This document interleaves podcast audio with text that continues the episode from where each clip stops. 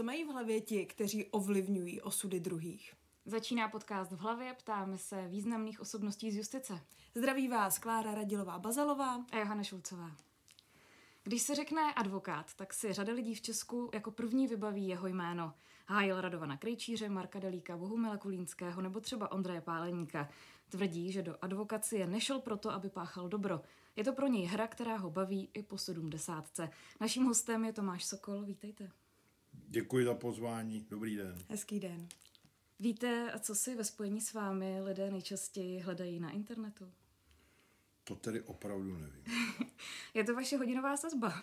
no, výborně. I přesto, že v mnoha rozhovorech jste říkala, dá se to dohledat, že začíná někdy kolem 4-5 tisíc, předpokládám, že to pořád platí.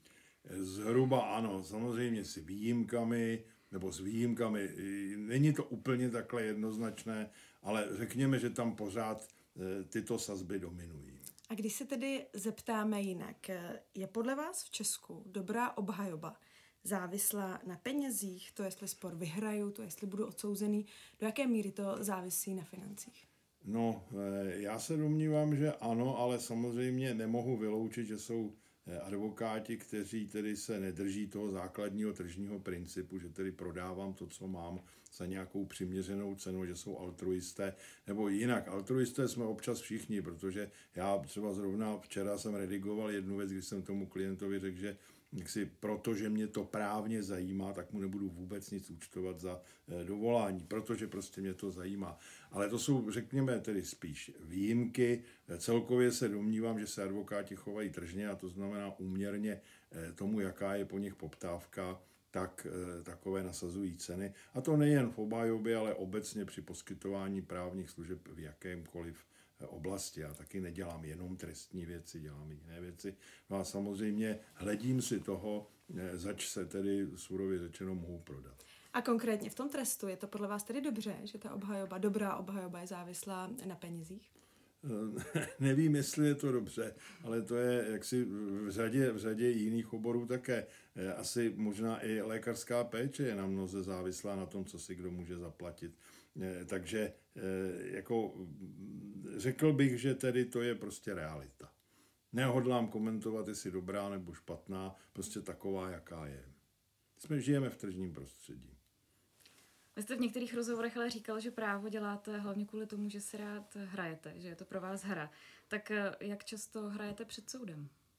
No, eh, to je, to, to jsem zjednodušil, nicméně ne, neodvolávám to, to ne.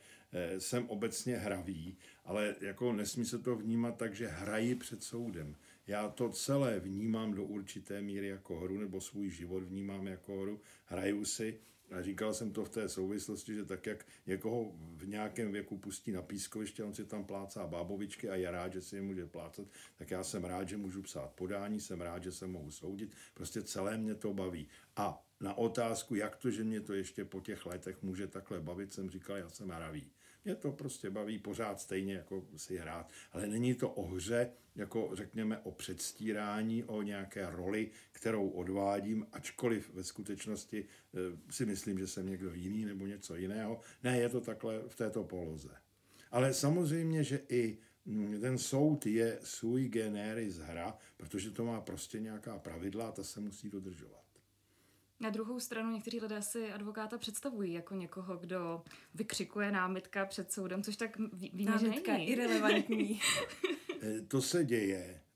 Jak si jsou lidé, kteří na můj vkus eh, předvádějí tuhle tu stránku věci až moc často nebo až moc dramaticky, ale samozřejmě, že se stane, že namítnu řeknu, pane předsedo, tato otázka mm, podle mého názoru je sugestivní nebo úskočná nebo něco, co třeba trestní řád nepřipouští, nebo občanský soudní řád, nebo něco podobného, to se stane. A pochopitelně, že do určité míry, jestliže třeba v rámci závěrečné řeči mám přednášet svoje argumenty soudu, tak bych je měl umět přednášet způsobem, který ty soudce zaujme. To znamená ne tak, že mm, začnou usínat nebo něco takového, odemelu to monotoně. Takže to do určité míry jakousi rétoriku přednes, anebo když to povýšíme někam jinam, tak jakousi hru také e, si nárokuje. Když jsme o těch her, tak já vím, že jste v nějakém rozhovoru říkal, že uh, máte rád i hry sportovní, třeba no. fotbal. Já jsem vás našla v archivu České televize z roku 1990, kde jste se účastnil jakéhosi fotbalového zápasu, hrál jste za občanské forum. Myslím, no. že možná poslechnout, co jste k tomu říkal. Na vlnitý trávník v Drahovicích nastoupila známá amfora proti zcela neobvyklému výběru fotbalové reprezentaci občanského fóra. Doufám, že se mi snad povede trochu se trefit do míče.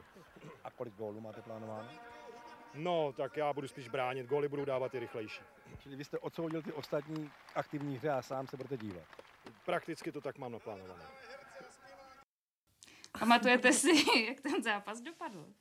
Eh, to si nepamatuju. Vím že, se, vím, že v tom zápase hrál pan Skuhravý, což byl v té době jako úplně špičkový fotbalista. Já jsem potom nonchalantně říkal, už jsem hrál s tím Skuhravým, že jo, tak to bylo jako, ale jak to dopadlo, si už nepamatuju. Vím, že to ved Pavel Rychecký, to ano, to jsem tam zase jsem zahlít, ale to si pamatuju, že se to hrálo někde, já nevím, v Ústí nebo prostě někde e, mimo Prahu, ale to je tak asi všechno. Myslím, že to bylo v Plzni a občanské forum vyhrálo. 4-3 jako tehdy. V Plzni si myslím, že ne, ale jako je možný, jako nechci se o to hádat, není to podstatné. Vy tam říkáte v tom, eh, v tom výňatku z toho rozhovoru, že jste v obránce, že budete v obraně. Ale v té době jste byl městským prokurátorem, to možná by někdo mohl vnímat spíš jako útočnickou pozici. Snažíte se. tak a pak jste ale do té obrany přišel, tak proč? No, eh, takhle já bych to vůbec nebral, protože můžu klidně říct, že tedy Eh, tehdy to byl prokurátor, dnes je to tedy státní zástupce, ale že to je také obránce práva. To prostě jako, mm, to, to, jak si ty přídomky, které k tomu budeme dodávat, to už je čistě otázka jakési fantazie. Prostě on má za úkol eh, bránit právo, stejně jako to mám za úkol já. A důležité je, že se tedy střetáváme a střetávají se naše představy o tom, kde to právo je. No a to je princip toho soudního řízení. A proč jste, proč jste přešel na ten druhý břeh, ale? No, já jsem na tom druhém břehu byl. Já jsem byl městským státním zástupcem jmenován 9. ledna 1990, ale předtím jsem byl leta advokátem. Hmm. Takže já jsem se prostě na chvilku jenom eh, ocitl, eh, ocitl na tom druhém břehu, jako když bych to chtěl říct jako nadneseně, historie mě tam vyslala. No a pak jsem se zase vrátil. Co vás vedlo k tomu se tam zase zpátky vrátit? No já jsem nikdy nepočítal s tím, že bych e, zůstal ministrem vnitra, což byl ten posun že jo, z městského státního zástupce a ministra vnitra. A to už je funkce, kde se tak nějak nedá člověk etablovat natrvalo. E, možná naštěstí. Takže prostě bylo logický, že když jsem skončil, tak jsem se vrátil tam, kde bylo moje původní povolání, moje původní profese, tedy do kanceláře a tak do kanceláře advokátní. Tam, odkud jsem odešel, k tomu samému stolu, který tam na mě čekal. My, když jsme se připravovali s Klárou na rozhovor, tak jsme mm-hmm. se shodli na tom, že lidé mají někdy tendenci vnímat obhájce jako někoho trochu nemravného. Jako někoho, kdo se za každou cenu snaží vysekat pachatele trestné činnosti z potrestání. Jak moc to odpovídá nebo neodpovídá realitě? Jak o tom přemýšlí Tomáš Sokol? Tak je to stejně, jako když řekneme, že státní zástupce je nemravný v tom, že se každý dostat, snaží dostat do, do, do kriminálu nebo aby byl odsouzen, když je nevinný. Je to, tady se můžeme dostat k tomu pojmu hra. To co, to, co obhájce má hájit a to, co já se snažím hájit, je, aby ten proces byl férový. To znamená v některých případech, že i pachatel bude sproštěn, protože tedy mm, stavíme na té původní zásadě, že tedy lépe, eh, aby tedy 10, 9 vyníků eh, zůstalo nepotrestáno, než aby jeden nevinný byl potrestán. No a ten princip se posléze promítá do zásad trestního řádu, jako je prezumpce neviny a tak dále. To znamená, že ano, eh, Obě dvě strany usilují o realizaci své představy o tom, jak to má dopadnout, kde tedy ta spravedlnost je. No a výsledkem může být i to, že někdo, kdo je vinný, je sproštěn, když se bavíme o trestním řízení, ale také se může stát a stává se, že ten, kdo je nevinný, byl odsouzen. V souvislosti s vámi se často zmiňuje, že jste hájil třeba Radovana, Krejčíře, Bohumila Kulínského, to jsme říkali na začátku. A vy říkáte, že své klienty nesoudíte, že od toho je soud. Ano. A mě by zajímalo, opravdu je to tak vždycky žádný takový případ nebyl. Já chápu, že eh, role advokáta je co nejlépe hájit práva, zájmy klientů v mezích zákona. Když ale odhlédnu od té profesionální a profesní roviny, tak skutečně si nikdy neřeknete, dobře, tak jako advokát jsem udělal to nejlepší, co jsem mohl, ale čistě lidsky, ten člověk by si to vězení zasloužil. Takhle nikdy, tohle jste si nikdy neřekl, ani v duchu.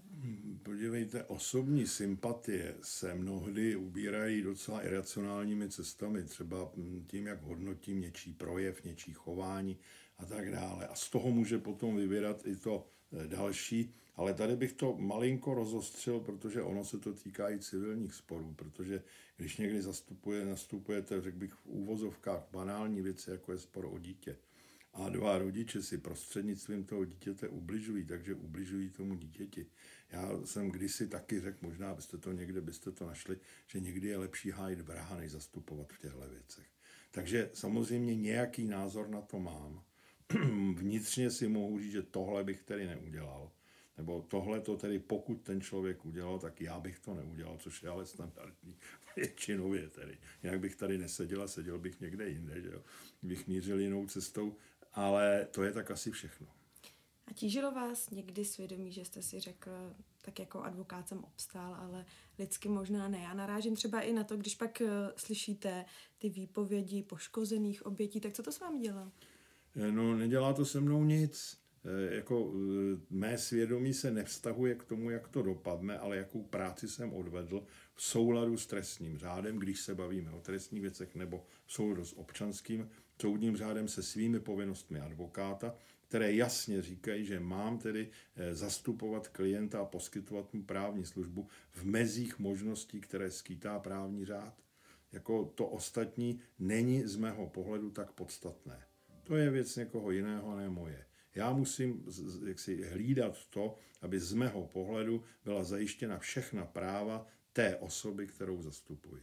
Naši posluchači nám taky můžou posílat dotazy na vás. Na vás jich přišlo opravdu hodně. A jednoho z posluchačů zajímalo, jestli eh, po všech těch případech, ve kterých jste se angažoval, ve kterých eh, jste působil, tak eh, dokážete v klidu spát. Naprosto. To, co by mě zneklidňovalo, by bylo, kdybych profesně selhal, což se může stát každému a občas člověk má pochybnosti, jestli tohle udělal správně. Podotýkám, že to, co nejvíc bere Spánek je představa, že někde eh, se lidově řečeno prošvihnula nějaká lhůta, že se nepodalo nějaké odvolání nebo něco takového. Tam se člověk skutečně probouzí se studeným potem, ale jinak prostě je to moje práce. A odmítl jste někdy nějaký takový případ, že jste si řekl, tohle opravdu nechci dělat? No, pokud jste lustrovali ty moje odpovědi, tak to už jsem moc krát na tohle odpověděl. No, vy jste právě že... říkal, že to bylo v případě, pokud tam bylo jasné, že ten spor nemá žádnou šanci. No. Ale já myslím spíš ta lidská rovina, že jste si řekl, tohle pokud znám ten případ, pokud jste se mohl k němu dostat, nebo tak, jak vám to ten člověk předestřel, tak tohle, za to se nechci postavit. Z té morální no, ale roviny. to prostě nejde v podstatě, protože ten člověk má právo na právní službu. A pokud já řeknu, že tedy to dělat nebudu, tak to bude muset udělat někdo jiný. A já tedy v podstatě bych tím dával najevo, hledajte se, já jsem na tohle moc slušný, ať to vyřizuje někdo jiný, kdo tak slušný není. To přeci jaksi ani morálně není představitelné. Jakože já řeknu, nejte se, najděte si nějaký s prasáka, který vás bude zastupovat, ale já to dělat nebudu. To, to, to vůbec, jak si, to, to by bylo, jak si to bylo jedno z nejhrubších popření práv toho člověka. Já mohu odmítnout, poskytnout právní službu, pokud k tomu mám nějaké konkrétní vnitřní důvody, například protože by byl konflikt zájmu, že jsem zastupoval někoho naproti, nebo eh, že mám vnitřní konflikt, já jsem to třeba, jak si uváděl jako příklad, že jsem tedy dost silně antikomunistický orientovaný, to znamená předsedu komunistické strany eh, Čecha Moravy bych asi nemohl zastupovat. Takže protože... přeci jen no, soudíte ano, někdy ty klienty. No ale jako spíš by to bylo z toho důvodu, že jsem tak hlasitě a zřetelně dával na jeho svoji averzi, že bych byl nedůvěryhodný v té roli, jestli tedy skutečně poskytuji kvalitní právní službu nebo ne. Takže to už je spíš potom profesní opatrnost. Ta může mm, nastoupit i v řadě jiných případů, kdy prostě si ten advokát řekne, tady bych mohl být posléze dokonce napaden, že jsem schválně poskytoval špatnou právní službu nebo něco takového, ale to už jsou jemné finesy advokátní etiky. Ale principiálně, že bych si řekl, tady toho člověka tomu neposkytnu právní službu, protože to, co on říká nebo z čeho je viněn v trestní věci, je takové, že to prostě nejsem schopen, to nepřichází v úvahu. To bych byl jaksi zrádce svého povolání, protože stejně tak principiálně jsem odmítal představu, že bych eh, nepřevzal eh, obhajobu někoho, kdo byl za bolševika stíhán pro, řekněme, nějaký takzvaně politický delikt z obavy, že by to pro mě mohlo mít nějaké následky. Jaký následky to bude mít, to mě vůbec nezajímá. Já si nenechám poroučet.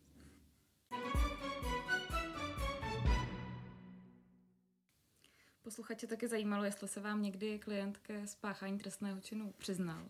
A vy jste ho pak hájil tak úspěšně, že byl uznán nevinným. No, že by, že by existovala takto mm, úplně čistá situace, to ne, ale eh, zase to musíme rozdělit, ono je to poměrně složité, protože někdy eh, a v řadě případů takzvané hospodářské kriminality ten klient říká, ano, tohle jsem udělal, ale není to trestný čin a se soudem nebo se státním zástupcem se přeme o to, jestli toto jednání je trestným činem nebo není trestným činem, takže tam se přiznává zcela jednoznačně. Říká, no já jsem to udělal, ale to je zcela legální tohleto.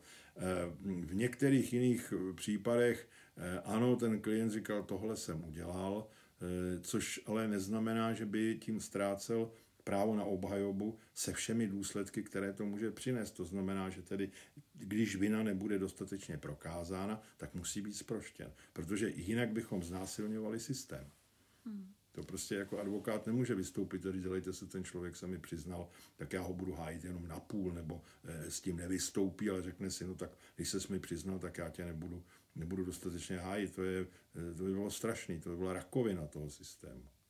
To by se ti lidé báli potom se tomu advokátovi svěřit, protože prostě pak on je nebude hájit, že? nebo nebude hájit dostatečně, nebo jenom trochu, nebo je vyžene. To prostě absolutně nepřichází tím vlastně trochu souvisí i novela zákona, kterou teď schválila vláda, zákona o advokaci, která posiluje vlastně mlčenlivost mezi klientem a advokátem. Je to velká změna, to, že se ty informace budou považovat za důvěrné? Já protože se přiznám, ta mlčenlivost tam byla už dříve. Já se přiznám, že jsem jeden ze spoluautorů toho posléze návrhu, protože ono to mělo řadu různých mutací, které postupně procházely připomínkovým řízením, ale v té, řekl bych, eh, skupině těch, kteří na tom pracovali, já jsem byl tedy jedním z nich, nějakých pěti nebo kolika, takže říkám to dopředu, protože jsem logicky do určité míry podjatý.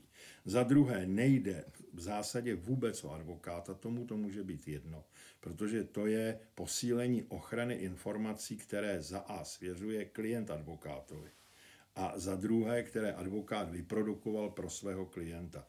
Jinak řečeno, když mi prostě zruší povinnou mlčenlivost, tak každému klientovi řeknu, podívejte, všechno, co mi řeknete, když se mě na to zeptají zákonným způsobem, tak to budu muset říct. Takže to je problém těch lidí, kteří svěřují eh, informace a e, tady ten systém nebyl dostatečně, podle mého názoru, rezistentní v některých případech, kdy tedy bylo možné se dostat k informacím, které ten klient sděluje advokátovi v důvěře, že nikde jinde nebudou použity a ono to nemuselo vždycky fungovat.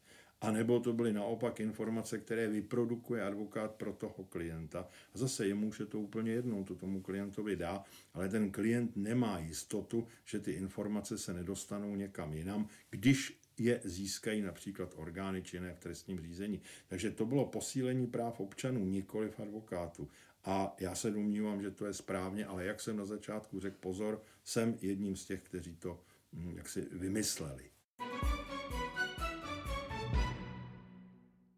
Vy říkáte o sobě, že vám nedělá problém u fotek z pitvy svačit, taky jste známý svou určitou jízlivostí, někdy ostrým jazykem, někdy používáte zprostá slova. To je součást vaší sebeprezentace jako advokáta nebo osobnosti? Já jsem nikdy neuvažoval o tom, jestli tedy po ránu, když si oblíknu košily a kalhoty, tak jestli se začnu nějak prezentovat. Já prostě jsem, jaký jsem. Takže to splývá advokát Tomáš Sokol. Vlastně já se tak chovám vždycky všude, jako prostě, jako, jsem takový prostě. Se vším, co to spolu přináší, včetně některých jaksi kritiky, je to těžké prostě. A takový jste byl vždycky, nebo to z člověka udělá ta advokace, to jak jste tady popisoval, že zkrátka jsem... musíte klienta hájit za každou cenu, že si neděláte osobní soudy? No, samozřejmě pokud jde o tu metodiku poskytování právní služby a vnitřního e, přístupu k tomu, no tak to je advokacie. Ale dvojku schování jsem měl poprvé ve druhé třídě. E, vyloučili mě už z mateřské školky a pak ty dvojky schování prostě pokračovaly podmíněné vyloučení na střední škole a vždycky to trochu bylo takový, jako, eh, že jsem někde eh, trochu šel přes čáru. Nekradl jsem, neloupil jsem, neznásilňoval jsem, ale eh, vždycky jsem prostě řekl něco, co se možná říct nemělo, nebo jsem se choval trochu neurvale, nebo něco takového. Takže já bych se tak nějak sám sebe typoval, že to je prostě od narození. Když se ale zastavím u těch některých třeba vašich vulgárnějších vyjádření, tak pokud vím, tak ze strany České advokátní komory jste za to nikdy nebyl popotahován. Eh, možná jenom na vysvětlenou pro posluchače, advokát má, advokát má povinnost zachovávat důstojnost eh, a podle některých se možná vulgarizmy s tím úplně neslučují. Čím to podle vás je, že Česká advokátní komora vás nikdy, eh, jak tak já jsem vám byl, nikdy nevynadala? No, protože já to nepoužívám jaksi v úřední řeči. Eh, jako jediný problém byl s jedním výrazem, který jsem použil v článku, který, o kterém si já myslím, že měl spíš tedy tendenci být jakousi beletrii, povídkou, vzpomínkou na časy v roce 1990, kde jsem použil sprostý výraz, ale e, to bylo právě v tom autorském kontextu a jinak samozřejmě u soudu se chovám slušně. Tam nepoužívám žádné vulgární výrazy. To, že občas bývám jízlivý, to ano, ale e, za to nemůžu být nějak postihována, taky k tomu nebyla tendence. A v tom jediném případě, kdy mě udal e, kolega, který sám měl e, kárné řízení, pro to, že tedy použil někde nějaký vulgarizmy a říkali, co kol může taky, no tak mu vysvětlili, že tohle to je trochu něco jiného, že tedy prostě jak si tam, byl to, mimochodem ten článek byl, za ten jsem dostal odměnu 5000 korun, ještě jsem si ji nevybral do dneška, za nejčtenější článek roku. Že?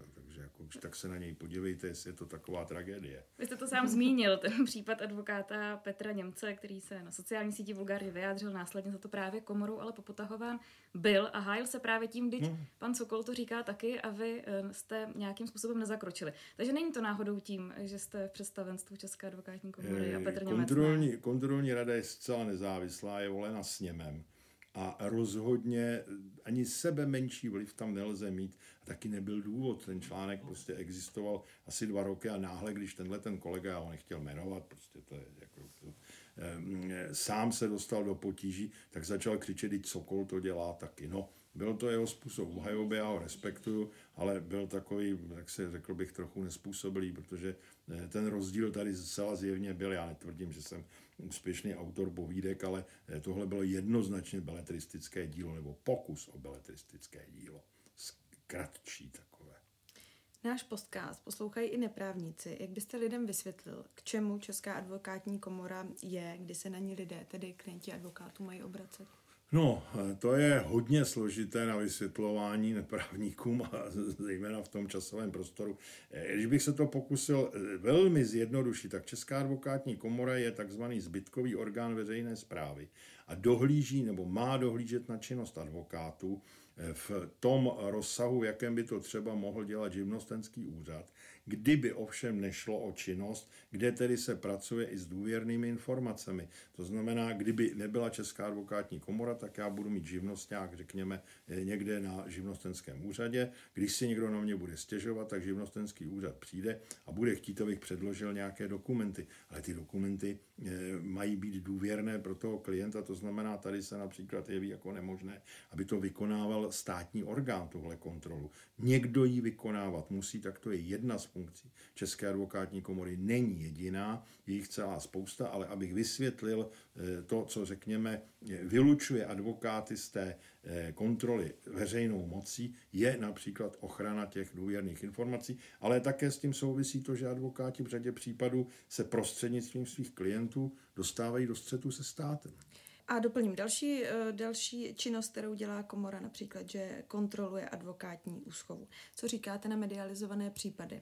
Z pronevěry advokátních Na to... ústav. Jenom pro diváky jeden příklad za všechny. Policie vyšetřuje advokátku, koncipientku, které měly z pronevěřit 150 milionů korun.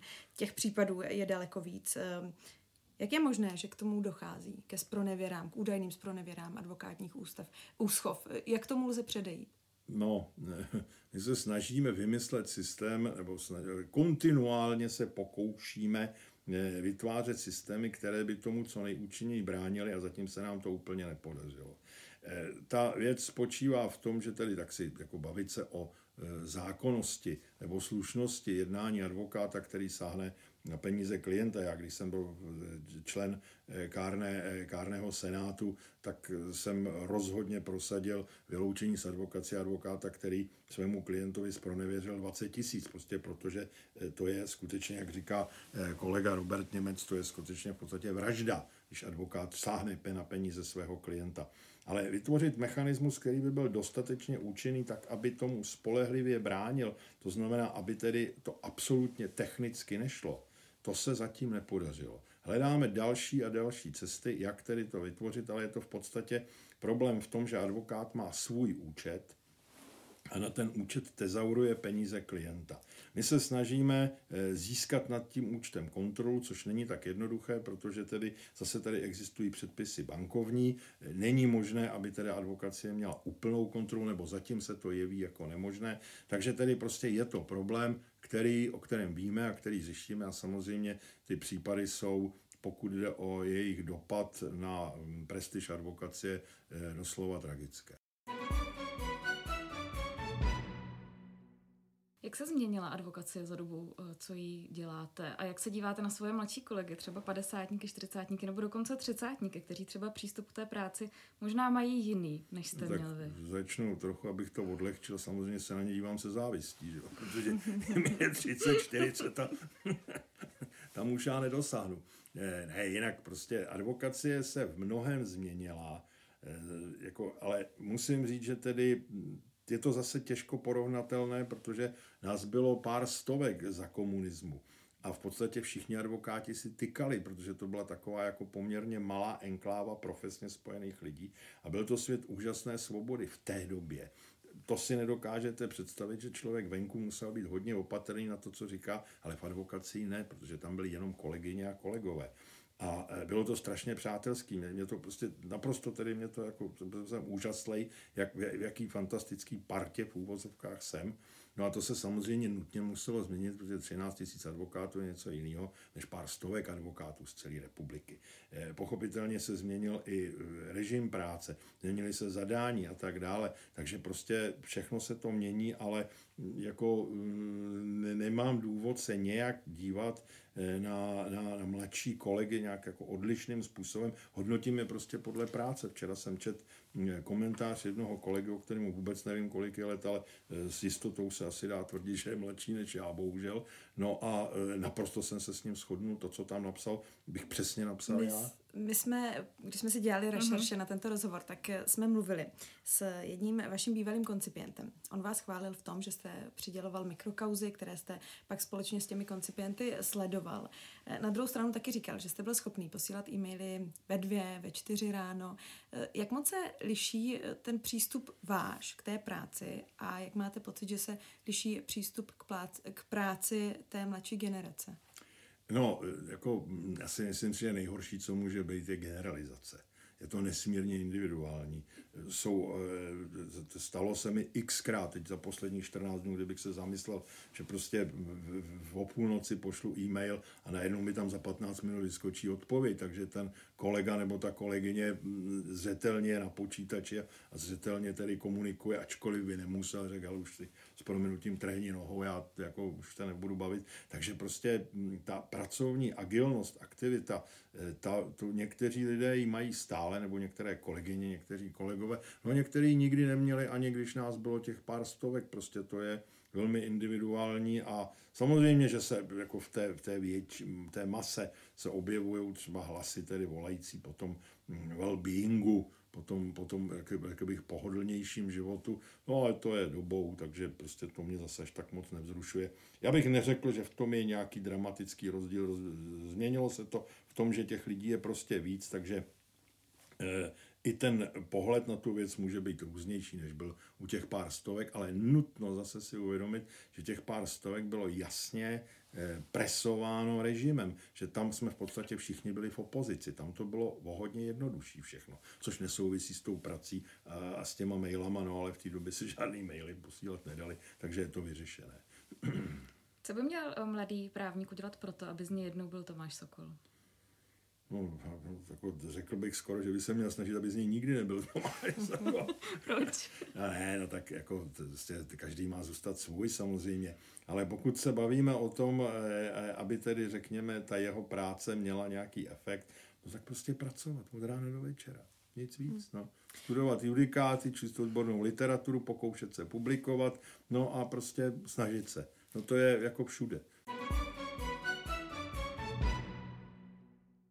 Probrali jsme už vaši advokátní kariéru, taky tu na městské prokuratuře, ale vy už jste to tady ostatně zmínil, vy jste byl i ministrem vnitra, tedy máte zkušenosti i z politiky. A s tím souvisí i otázka našeho předchozího hosta, Libor Vávra, předseda Soudcovské unie. Jak už zbývá zvykem, eh, my jsme ho požádali, aby položil otázku pro našeho dalšího hosta. A jeho otázka zní mají v takových těch základních otázkách lidského světa, jako je třeba nebezpečí globálního oteplování, rozhodovat opravdu soudy, byť třeba ty ústavní, anebo to má být výlučně v rukou politiků?